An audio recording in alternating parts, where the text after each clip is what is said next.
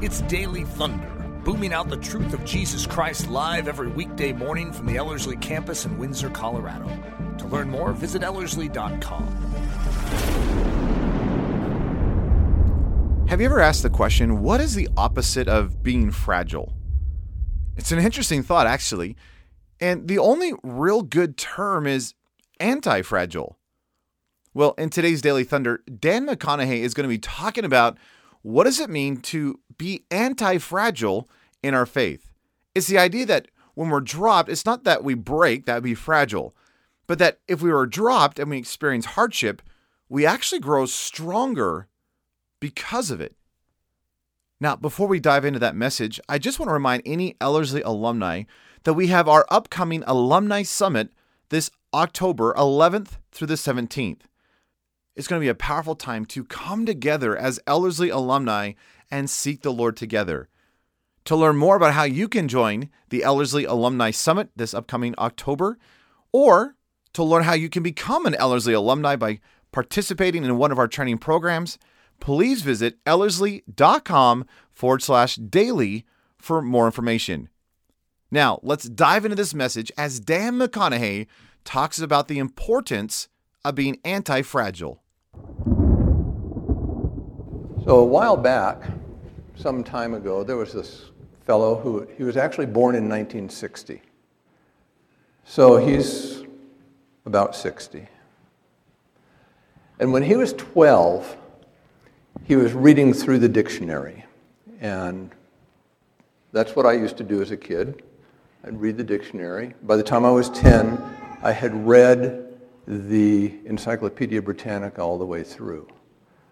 And so this guy kind of caught my eye that he was reading the dictionary when he was 12. But he was looking for something specific. He was looking for antonyms.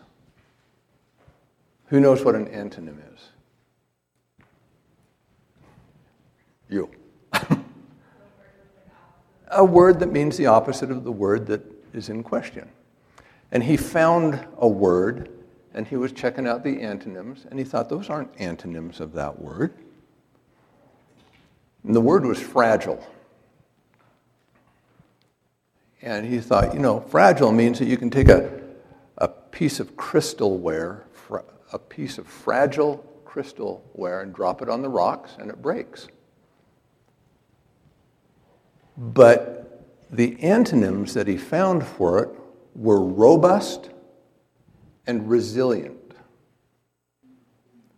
which means that you can drop it on the rocks and it doesn't break. So you'd think, well, isn't that the opposite? No, if you drop it on the rocks and it breaks, anti fragile would mean that you drop it on the rocks and it gets stronger and better. And so that revolutionized his entire life. And he actually wrote a book called Anti Fragile. That in it, he demonstrates that all thriving systems are anti fragile. In other words, when they are accosted, who knows what that means? Anybody know what accosted means? Hmm? No? No? When somebody accosts you, that means that they come up to you in a less than friendly way. It's like a very weak attack type of thing. If you're accosted, somebody says, What are you doing? rather than hitting you in the face or something like that. so when you are accosted, when, when any system that thrives and flourishes is accosted by random, chaotic stressors, it makes that system stronger. And so we have this thing, it's a continuum. A continuum is a continuous sequence in which the, the adjacent elements are just minutely changed all the way till you get from one end to its opposite at the other end. So we'll call this continuum from fragile to anti fragile. And as we progress through it, we do find robust and resilient.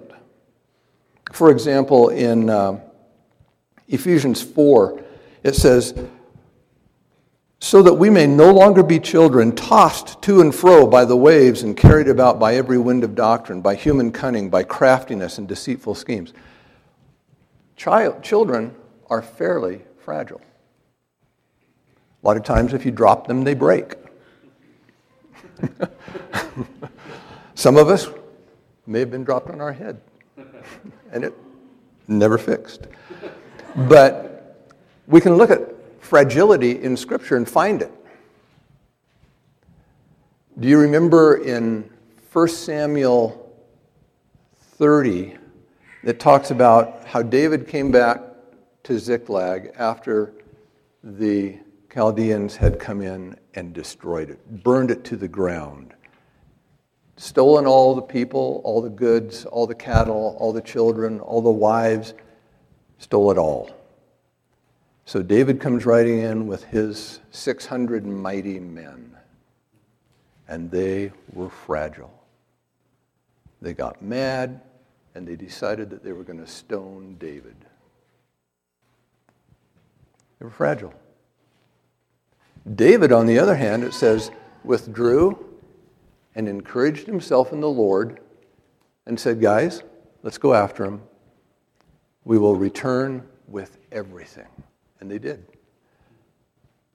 David was not fragile, and he didn't remain the same either. He went and got stronger. He encouraged himself in the Lord so that he could carry out the recovery of everything. so as we go along, we find out that in order to get to anti fragile, you have to go through the resilient, robust part. Now, resilient is a little bit different than robust. Robust Actually, it's the Latin word for an oak tree. Now, keep that in mind, okay? What are you supposed to keep in mind? That robust is an oak tree, and it's that place in the middle, okay? Now, do you remember the parable? I think it would be considered a parable that Jesus gave in Matthew 7. He said, Everyone then who hears these words of mine and does them will be like a wise man who built his house on the rock. And it says that the rain fell, the floods came, and the winds blew and beat on that house. And what did it do? It stayed the same, it didn't fall. It wasn't fragile, it was robust, stayed the same. But it didn't get better. It didn't all of a sudden have a new roof and nice new siding and new fixtures in the bathrooms, and it, it didn't get better. It stayed the same. We'll never make it, though, to anti fragile unless we remain robust and resilient. Resilient, on the other hand, means that when you're deformed, you know, you take a plastic cup and you squeeze it and you let go of it and it pops back. It doesn't break, but it doesn't get any better either. It's hard for a plastic cup to get better.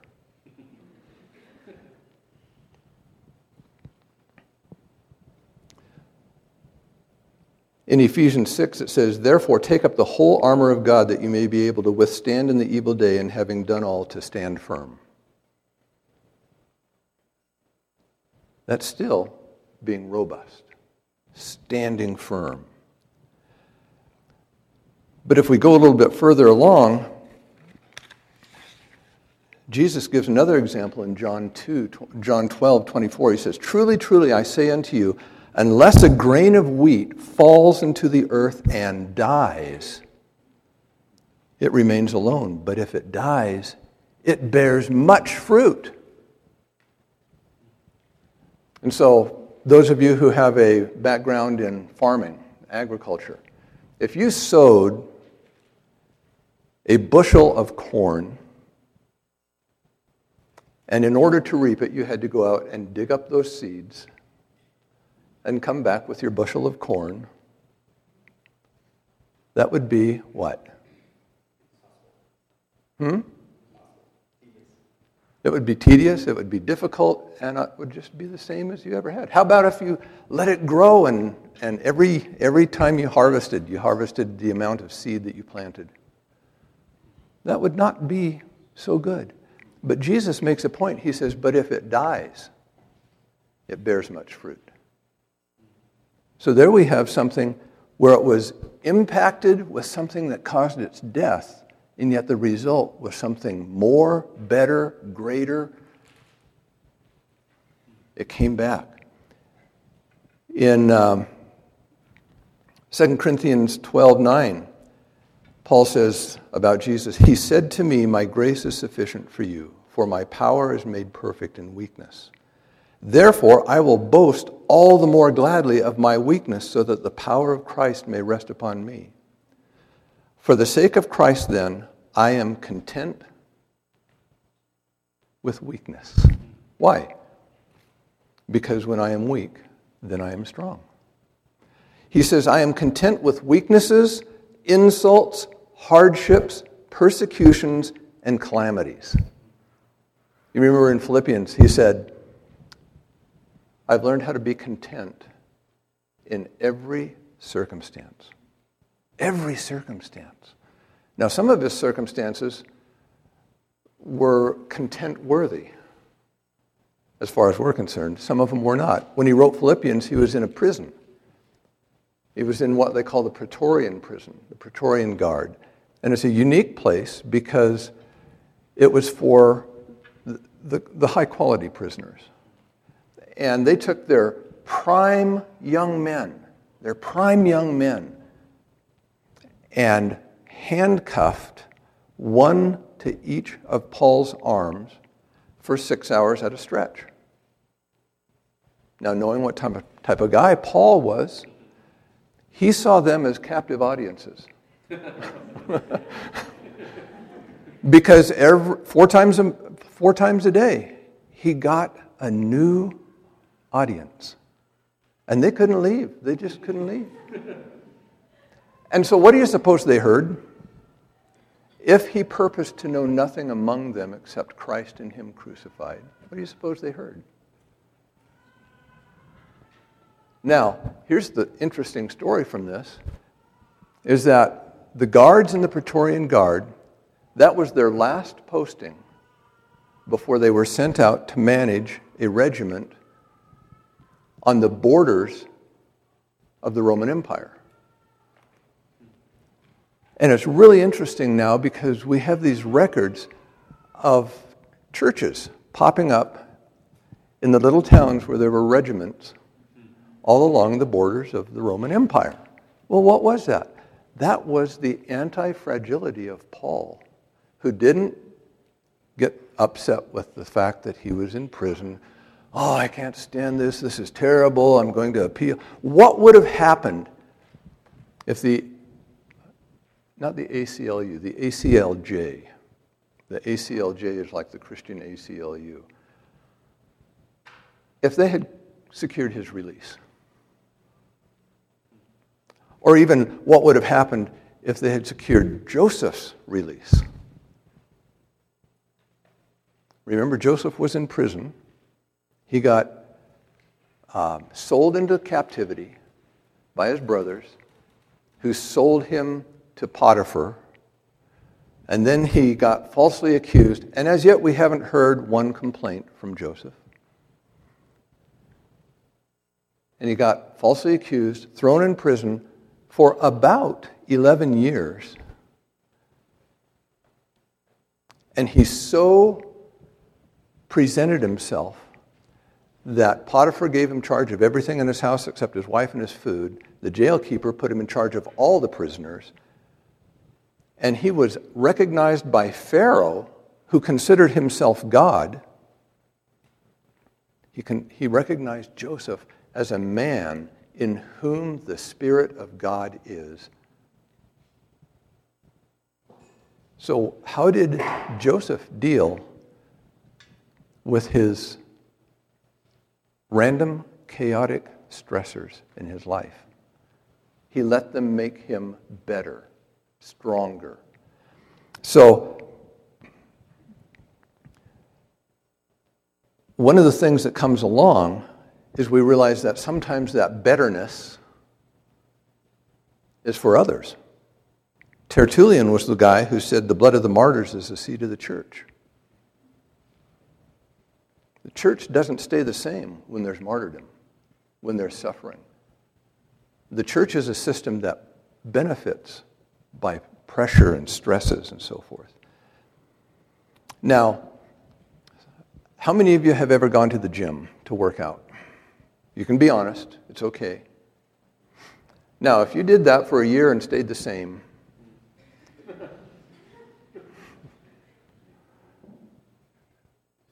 that's resilient and robust, though. So we see, even in that, and how does it, how does it work? How does a muscle get stronger? Did you know that there's two ways to work out? You can work out for sarcoplasmic muscle growth, and you can work out for myofibrillar muscle growth. Sarcoplasmic muscle growth make your muscles big, bigger. Myofibrillar works, workouts make your muscles stronger. Isn't that interesting? So bodybuilders do sarcoplasmic workouts. Powerlifters do myofibrillar. Now, just so we understand things right, who's ever heard of rhabdomyolysis? Rhabdomyolysis is where, in this case that we're talking about, because of excessive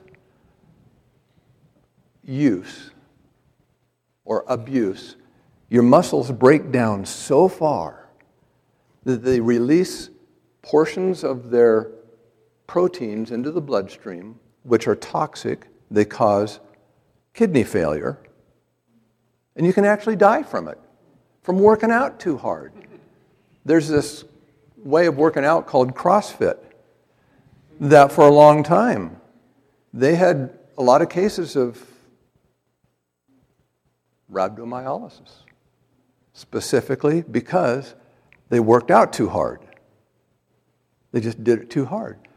But if you work out a little bit less, it's that tearing down of the muscles, the myofibrillar portion of your muscles. Myo means muscle, fibrillar means fibers. Tearing down of the fibers, your muscles build back stronger. They were created to be anti fragile. They were created for that. Who knows what dendrology is? Ha! Don't you guys love to learn new words?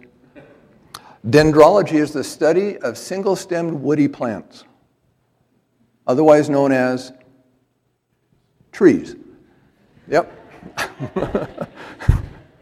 Back in the early 1800s, real early 1800s, around 1803 in England, a guy noticed that some trees fell down when it got windy and some didn't. So he decided, I'm going to test this out and see what it is. So along some of the bluffs and cliffs on the northeast, no, northwest side of England, where all the wind comes in off the Atlantic, he planted a tree about every 30 feet. Some of the trees, he uh, build, built shields all around them so that the entire time of growth they, they were shielded from the wind. Some of them he put ropes on and, and guy lines so that they would not fall over in the wind, so that they would be strengthened, he thought, or at least held upright. And some of them he didn't put any on. So he had all these trees, like 15 or 20 of these trees. And after 20 years, he went and he took all of this, the stuff away from it and let them go for a year. And at the end of the year, all the ones that were inside, contain, inside protective housings had fallen over with the roots pulling up. All of them that had ropes on them had fallen over at the points of the ropes being on it. The highest rope, above that, they broke off. And the ones that stood firm were the ones who were most accosted by random chaotic stressors. So it happens in our muscles, it happens with trees, it happens with all kinds of stuff. Martin Luther. You guys know who Martin Luther is, right? Martin Luther has a quote, really interesting quote. He says, Reading, prayer, and temptation are necessary to strengthen the minister. Because you get stronger when you resist temptation. Isn't that interesting? You get stronger when you resist temptation. Did you know that temptation, in general,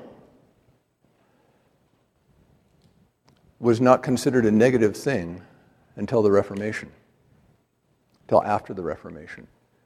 It was seen as a test. That's why in Scripture, the word temptation in some translations is translated as trials.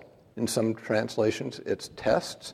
And in some translations, it's temptations. It's all the same word. The context is what determines the meaning that we extract from our semantic field before us. Now, what happens when you put AL on the end of a word? Hmm? Okay, in some cases it can be an adjective, and in some cases it changes a noun into a verb. So, trial is a noun, right? So it changes a verb into a noun, I mean. Trial is a noun. You take the AL off, what do you have? Try. So, how do you try something? You put it to the test. You test it.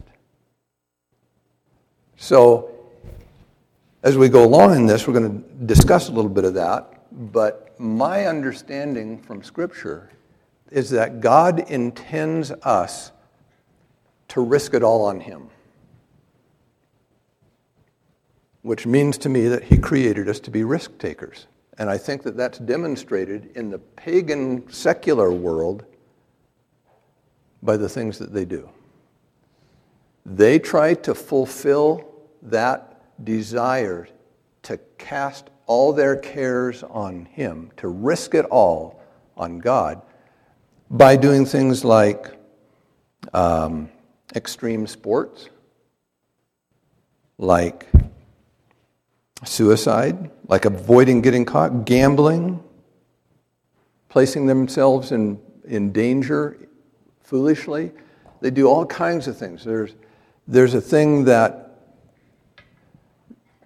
that is called murder by suicide, and there, I mean, su- murder by suicide, but there's another thing called suicide by cop, where people put themselves in a position intentionally to take the risk of getting killed. And you see that a lot. You see it with race car drivers and with stunt plane flyer pilots and um, all kinds of stuff. I don't know if you've seen the, the wingsuits now that they're actually putting jet engines on the wingsuits and landing without parachutes. That's pretty amazing. I haven't tried that yet.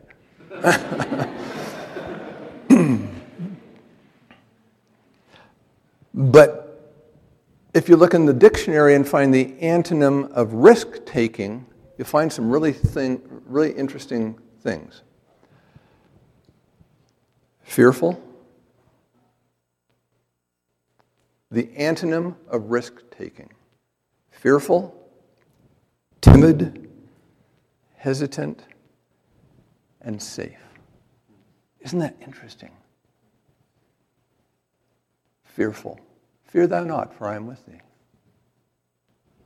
Timid. We have not received a spirit of timidity, but of love, strength, and a sound mind.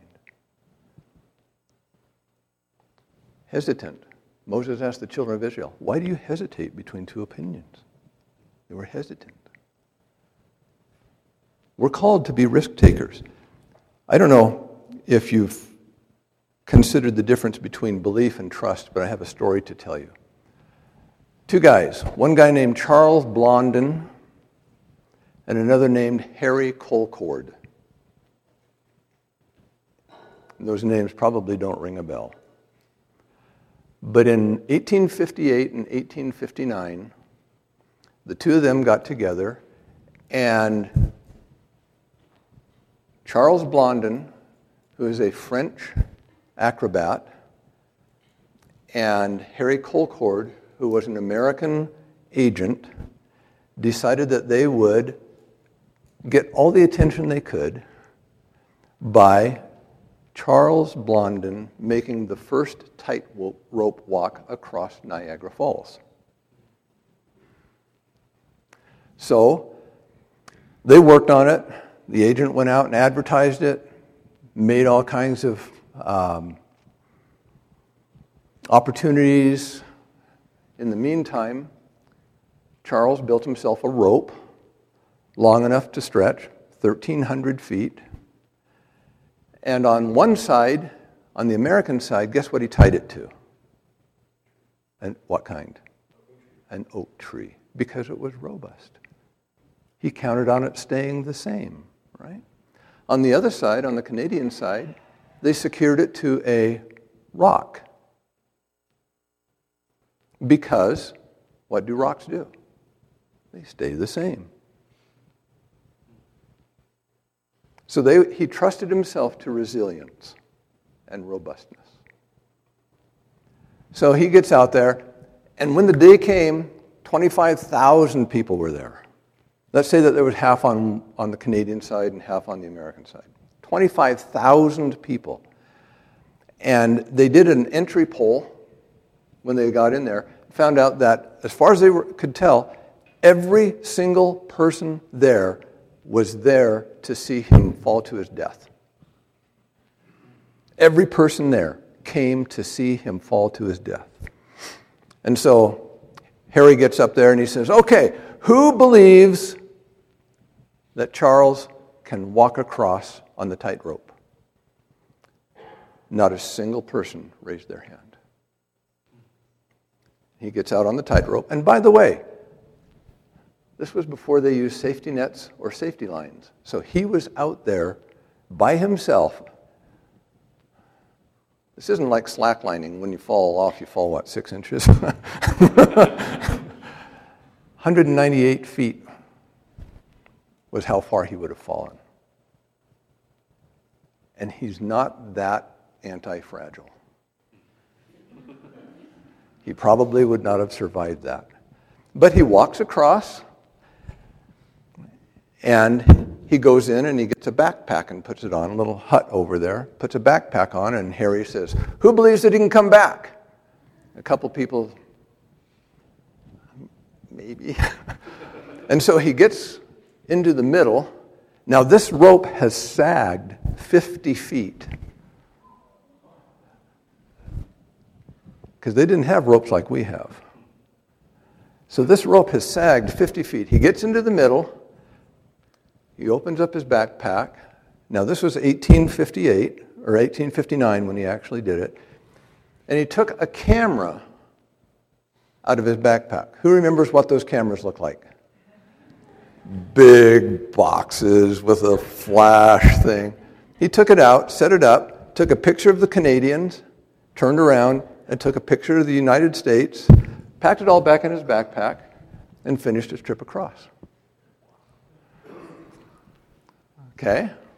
So by this time, when Harry says, Do you guys think that he can push a wheelbarrow across?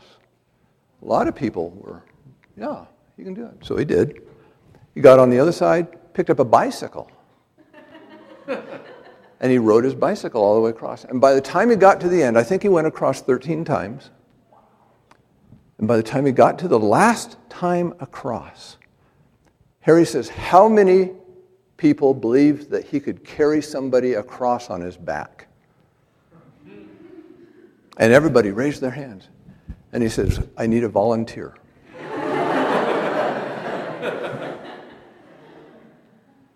And how many people do you think raised their hands? Zero. That's the difference between belief and trust. And Harry crawled on his back and he carried him across. That's the difference between belief and trust.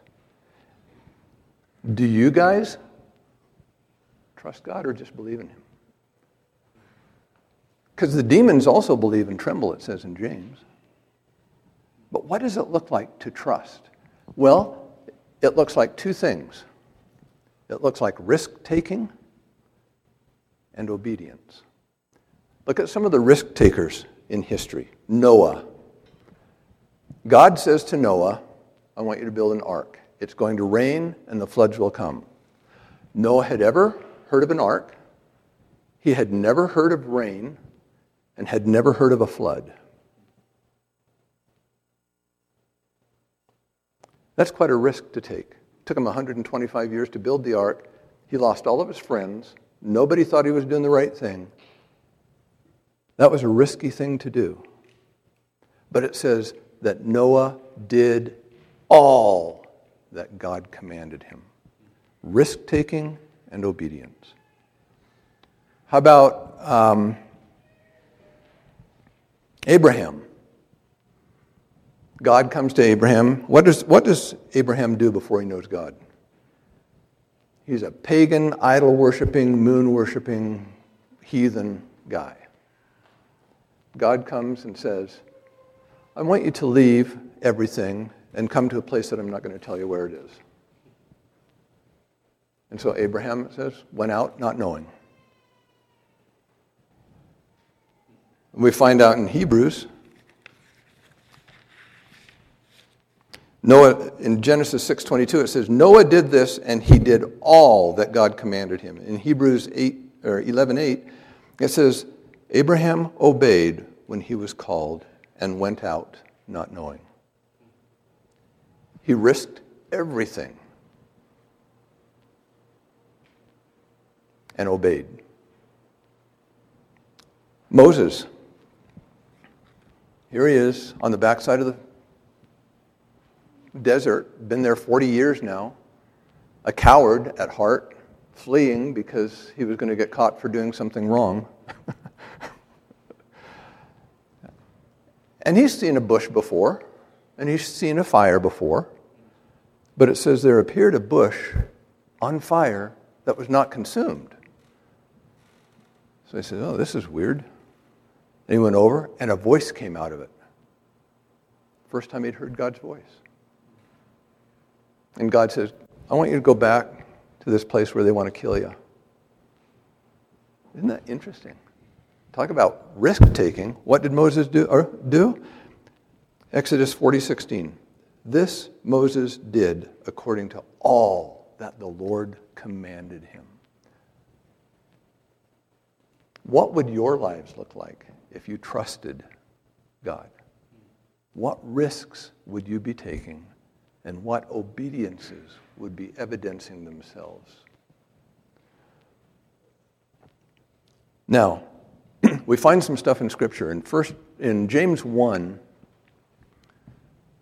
verses 2, 2, 3, and 4, I guess it is, it says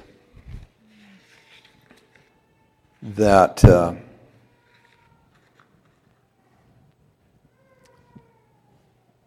How does it go? James 1, 2.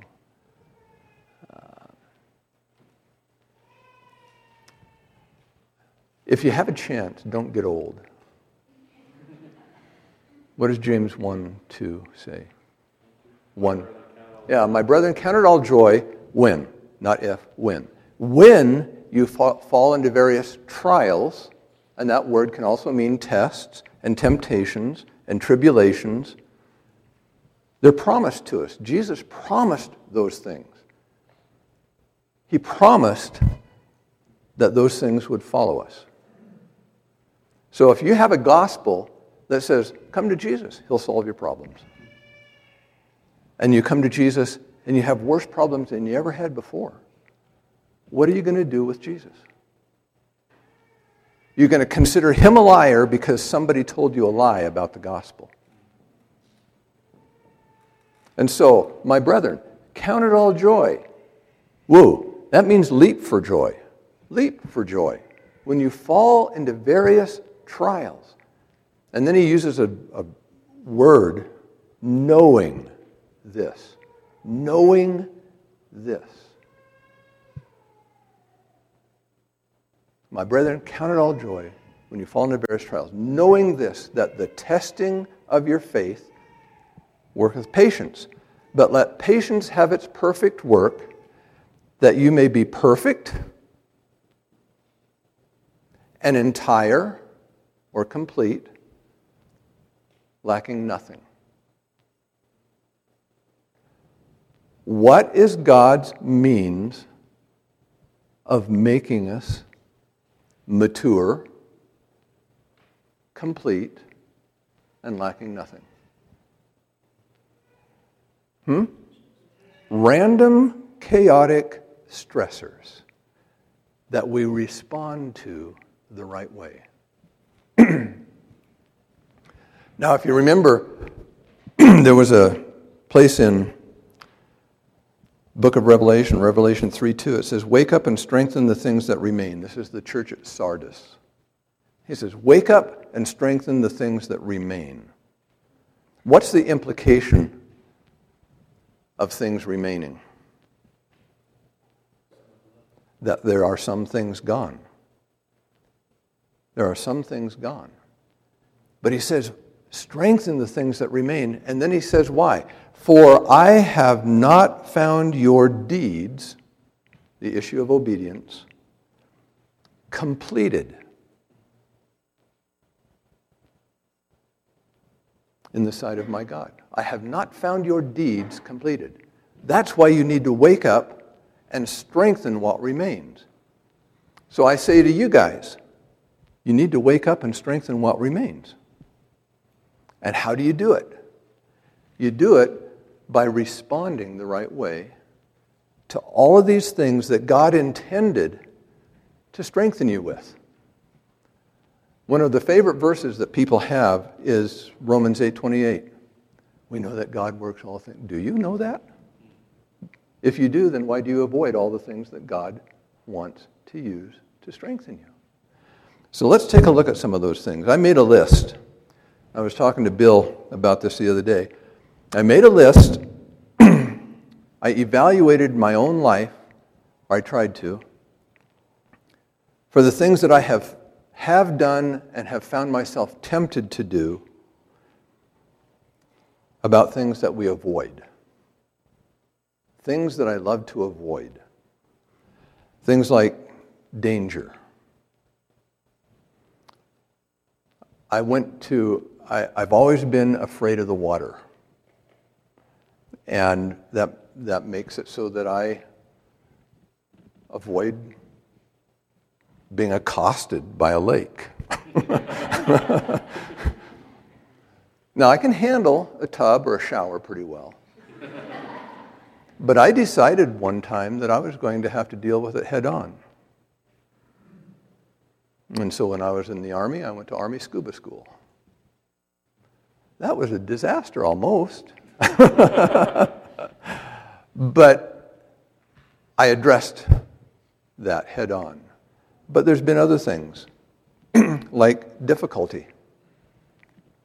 Do we accept difficulty as God's means of making us stronger and better and more like Him? Just by responding the right way to it, counting it all joy. Suffering, persecution, discomfort, embarrassment, hard work, doing without, restricted input and output. In other words, food, audio, video, company, things like that. Responsibility, accountability, why do we resist these things? Why do we avoid things? Blame. So easy to blame. We'll talk about that a little bit better. Correction, duty, obedience, change. How about variation? And you say, well, what do you mean, variation? How many of you live in a house A lot of you do. How many of you have central heating and air conditioning in your house? How many have a thermostat on it so that you can set it so that the temperature doesn't vary? Why? Because you want to avoid variation. but did you know that you're healthier if your body gets cold sometimes and gets hot sometimes? That you actually lose strength and energy by having a consistent temperature? But that's what we choose. Who knows that when you get up in the morning when it's really, really hot, that you feel different than when you get up when it's just the right temperature? Just good enough to get up and sit down and rest and have a cup of coffee and think you're having a quiet time and things like that. But man, you get up and it's cold. I don't know if you ever saw Richard the Lionheart, the movie that has uh, whoever the guy in uh, Patrick, uh, the guy who was the captain of the Starship Enterprise, whatever his name was. He wasn't a uh, thespian. He was a um, Shakespearean actor, and so he he acted this. And when they filmed it, they filmed it in real conditions. So he would get up in the morning, walk over to a big bowl of water, and crack the ice on the water and pour it over his head so that he could wake up. Just try that sometime. I mean, now we have how many how many wake up tones do you have on your phone? and which ones do you use if you use them? intrusions, interruptions, commitments. How many of you avoid commitment? So I'd like what you what I'd like to have you guys do is evaluate yourselves that way. What are the things that I avoid that are going to happen whether you avoid them or not? But because you're intending to avoid them, it gives you a different attitude to them than if you welcome them as the things that God is blessing you with to make you stronger and faster and better and more like Him. So, what are some of the ways that we avoid? These are the ways that I tried avoiding things. I would rename things. I'd call it something other than it was so I could justify avoiding it. I would, for example, I could, I could um, rename blame shifting as um, self defense or something like that. uh, redefining things, we do that all the time. Um, I've studied and taught on the believability of the Bible for quite a while, and I've found out that there are really consistent characteristics of the attacks on the Bible, and most of them are that they redefine the Bible and then attack that redefinition. For example, is the Bible a history book? No, it isn't. It contains history, but it's not a history book. Therefore, we can't judge it as a history book. For example, we look at the book of Acts. And, the, and Acts seems like a history book. We say, oh, yeah, Acts, that's a, that's a history book. That's a history of the early church you know, for the first 50 or 60 years of the early church. No, it contains history. It's a pretty poorly written history book. Hardly mentions the book of the church at Rome at all, which was a very main church in the early church. Hardly mentions it all in the book of Acts. We know a lot more about other churches than the Church of Rome, so it was really not very well written. But if you look at it, you'll find out some things about the book of Acts that we can help identify it with. Who knows what an amicus is?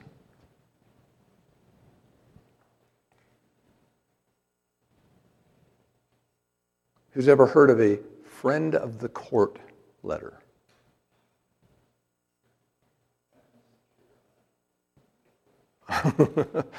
Got you, didn't I?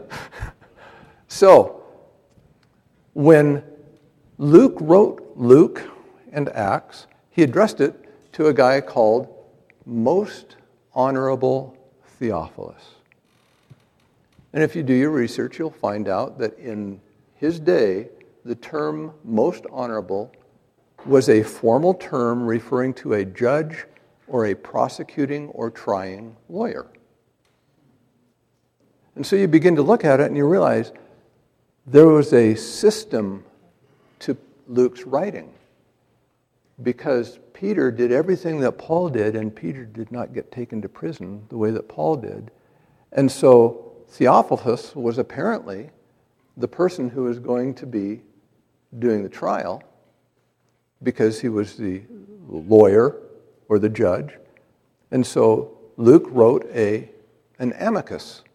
Now, an amicus doesn't cover all the history, it covers what needs to be there as a friend of the court letter that would cause the court to recognize that things aren't as the accuser says. So we have the book of Acts. Does it have history in it? Yeah, it has history in it. Did you know that there's homeschool um, curriculum that uses the Bible as the teacher for home as the entire text? That all, the only text you have for the entire 12 years of homeschool is the Bible. You're going to be hard pressed to get a quality education doing that because that's not what it was intended to be. It wasn't intended to be teaching you how to build cabinets and what the stoichiometric mixture of the uh, fuel air ratio in your airplane is. You know, you just can't learn that stuff from the Bible. So we redefine it, we repurpose it. We blame shift it, make excuses, run away, beat around the bush, skirt the issues, equivocate. We have self pity. Three times in my utmost for his highest by Oswald Chambers, Oswald Chambers has, this, has a phrase that I just love. Self pity is of the devil. Don't do it. Hypocrisy, shortcuts, laziness, acceptance of weakness. Well, that's just who I am. Well, I can't help my personality. I, I have a gift of prophecy. I've never been strong in that area before. You can't expect me to be that way now. Actually, if you say that, you're avoiding the very thing that God wants you to, wants to do to help you be strong in that area. You say, Well, I've never been strong in that area before. I think I'll just avoid that. That's not one of my gifts. Like wisdom. Well, that's not one of my gifts. that's right. I tried. Here's my favorite one just a single word. Whatever. Perfect. I have also tried this thing that I call ornamentation, self ornamentation. That's where I decorate myself to look like something other than I am. For example, sarcoplasmic muscle building. Oh, look at how strong that guy is. No, he just got big muscles. so, somebody will ask me a question, I'll say, Well, I'm thinking about that. Or I'll say things like, I'm praying about it. Have you ever told somebody you're going to pray for them? And not long after that, situation comes up where you find out that you should have prayed for them, but you didn't. Say, well, I intended to do it. I was thinking about doing it. I promised to do it. To be willing. How significant is being willing if you never do it?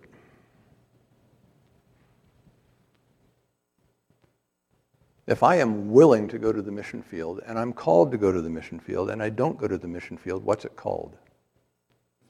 Disobedience, right? But we can easily say, yeah, I'm willing. I'm willing to do that. I'm hoping. I'm waiting. I'm, and then I do substitution. Substitution is the, is the most interesting one. I can remember when the Lord convicted me at a sermon that I heard that I should be, become a prayer. I should start praying. And so I went out and I bought E.M. Bounds' Complete Works on Prayer and read it.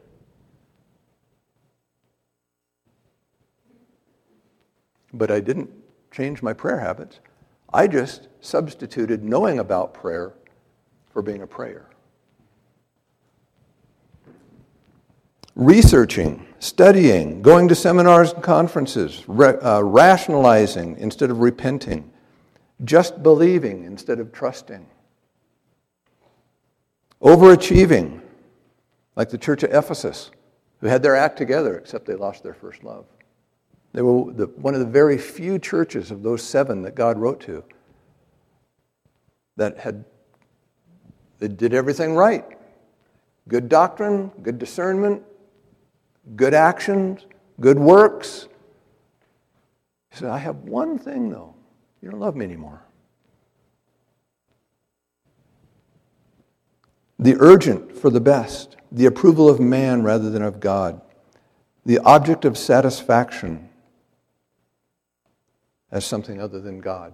The reason that Paul was able to say, I can be content in any circumstance because he was only content with Jesus. Didn't matter his circumstance. He was content with Jesus. He could have everything or nothing. He could have it all. He could have nothing. And he was content because his circumstance was irrelevant. And you can see, reading in 2 Corinthians, that he was bombarded by random chaotic stressors like having his head smashed with a stone and being cast into the ocean and on the deep for three days and bitten by a viper. Well, which of those things caused him to be weaker? Not one of them. He responded the right way. Last one I want to talk about is a little bit difficult. I call it the victim mentality seems to be rampant. I just happened to bring along with me some books. This one is called The Culture of Complaint The Fraying of America. This one is called A Nation of Victims The Decay of the American Character. This one is a little bit different. This is called The Juvenilization of American Christianity. That's an interesting thought to realize that American Christianity is promoting an adolescent form of Christianity rather than an adult form of Christianity. And they promote it on a regular basis. And for some of you who don't know, the term adolescent came into our vocabulary in 1931. Shortly thereafter, it was also added, we also added the term teenager as the popular form of the word adolescent, and it referred to people from age 11 to age 13. In the most recent DSM, some of you might know what the DSM, that's the um, Diagnostic and Statistical Manual of Mental Health. Now get this the Diagnostic and Statistical Manual of Mental Health, where they define adolescence. Why do you suppose they define adolescence in a manual health, in a mental health diagnostic manual? Especially when they describe it as the age 11 to 40. But not to be outdone by the colonies, Britain says 11 to 41.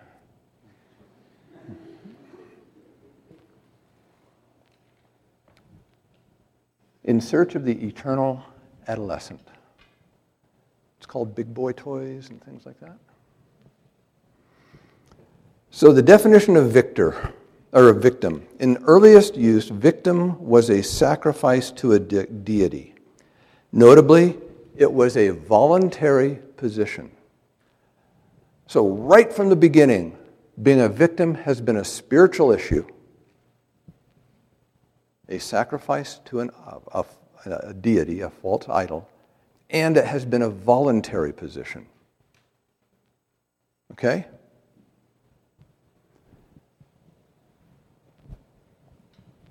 In other words, it was a voluntary act of pride and idolatry. The victor was just the opposite. It was one who chose not to be ruled over and dominated sacrificially. Joseph and Daniel are some good examples of that. Now, in John 5, um,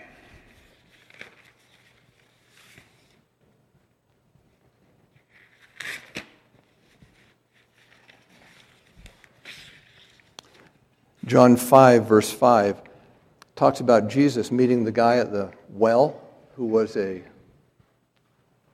crippled guy, couldn't walk. And it says that he asked him a question. He said, Do you want to be healed? What are the two possible answers to a yes no question? and what did the guy say? He said, I would like to be healed, but this guy over here always gets down there first, and I'm never able to get to the water on time. He didn't say yes. He told a story about why it wasn't his fault that he wasn't healed yet. That's evidence of victimhood. Ask somebody a question Is your business doing well?